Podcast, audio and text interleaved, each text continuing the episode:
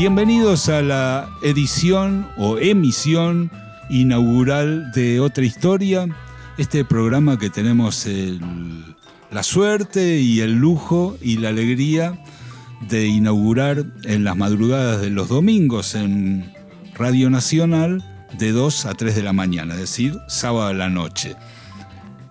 Un programa donde nos vamos a dar muchos gustos, entre ellos compartir con los oyentes un montón de música que nos gusta y que es poco o nada conocida. Quien les habla, Claudio Kleiman, estoy muy contento de compartir este espacio con amigos y colegas de la talla de Víctor Tapia, Valeria Pertopt, están acá este, compartiendo los micrófonos, y en la producción, redes sociales y el manejo de, ese mundo que a mí, eh, quizás por una cuestión generacional, me resulta complicadísimo y casi inentendible, el señor Mauro Feola. Este, bueno, contentos de iniciar este ciclo.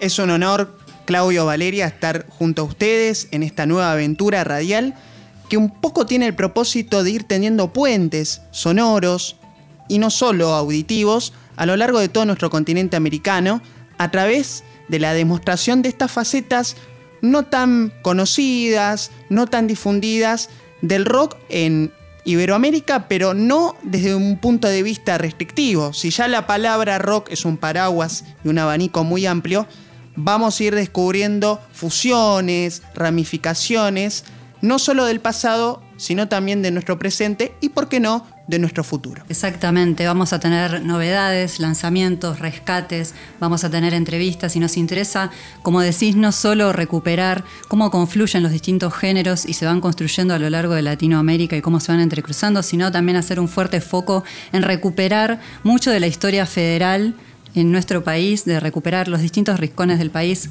cómo se ha ido desarrollando la música, lo que hoy entendemos como rock nacional. Así que por ahí andaremos con invitados, con columnas, con invitados de otros países también. Un lujazo. Esperamos que nos acompañen en esto que es otra historia.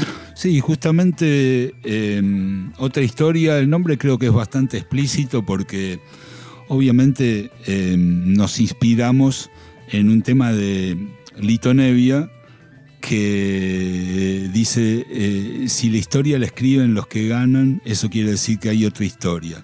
Y en la música eso es así, es totalmente cierto. Es como que eh, la influencia de los grandes medios de comunicación con base fundamentalmente en Estados Unidos ha hecho que buena parte de la cultura rock en español eh, sea muy, muy poco conocida en Argentina. Es decir, conocemos muy poco de la música uruguaya que queda aquí nomás cruzando el charco. Por ahí estamos más em, atentos o más informados de las últimas novedades de Estados Unidos o de Inglaterra, que a mí me encantan. No, no, no lo digo desde un punto de vista xenófobo. Simplemente por la manera en que se ha manejado la comunicación, sabemos muy poco del rock de Uruguay, de Brasil, y no solo del rock, de la música popular, de los cantautores, de todas estas cosas que van a tener este, lugar en otra historia.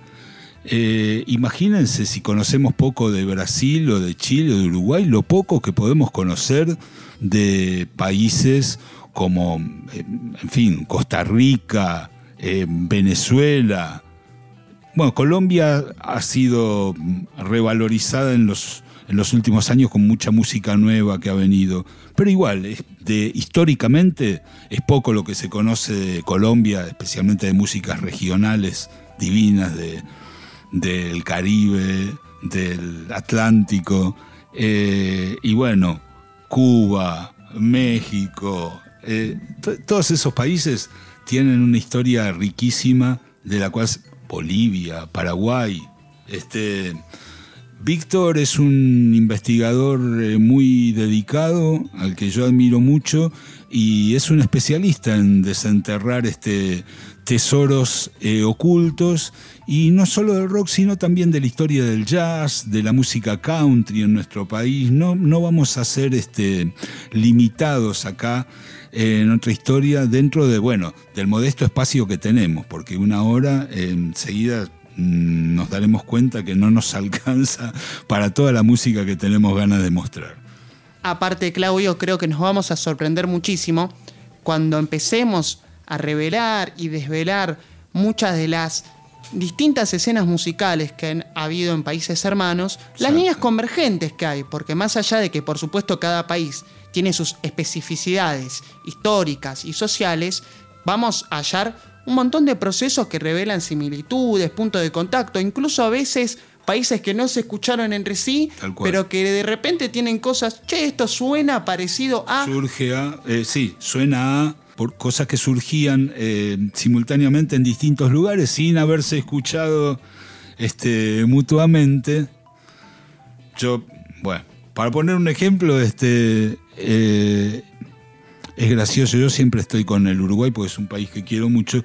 Este, el quinto, ese mitológico grupo uruguayo inventor del cantón Bebit, donde militaban Eduardo Mateo y Rubén Rada, uno de los orgullos de los uruguayos es que el quinto incluyó eh, tumbadoras en su formación antes de la aparición de Santana.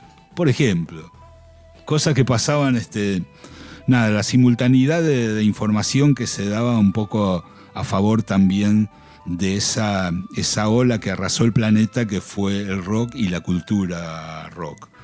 Eh, y por otra parte, creo que también a medida que vayamos desarrollando el programa, va a haber muchas cosas que nos sugieran y que nos aporten nuestros mismos oyentes, ¿verdad? Eso sería más que interesante. Los invitamos también a que nos compartan sus historias, historias que han quedado perdidas en el tiempo, y también poder ver en los músicos y las músicas actuales cómo todas esas influencias tácitamente recorren la música actual, las cosas que se van recuperando con otros formatos, con otras, de otras maneras, y que también nos interesa conocer más y mejor y más profundamente y en contexto cuáles son esas nuevas escenas que van surgiendo, que también muchas hoy eh, les cuesta también posicionarse. Encontrar un lugar hacerse escuchar. Exactamente. Por eso también estamos profundamente agradecidos a un espacio de la extensión y de la índole que es Radio Nacional por brindarnos un alcance que no solo va a ayudar a difundir y hacer visibles estas escenas, sino que nos va a sorprender a nosotros mismos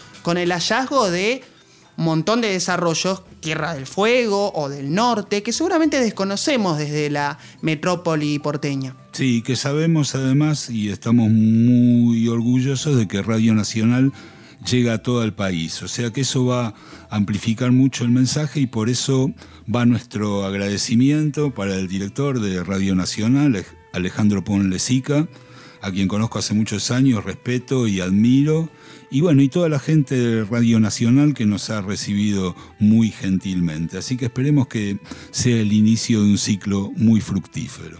Arrancamos entonces con otra historia. Estás escuchando otra historia. La brújula. Frente al naufragio.